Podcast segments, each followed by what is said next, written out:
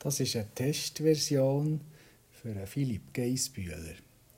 Ich möchte wissen, ob das über Teams verbreitbar ist und ob die Links etc.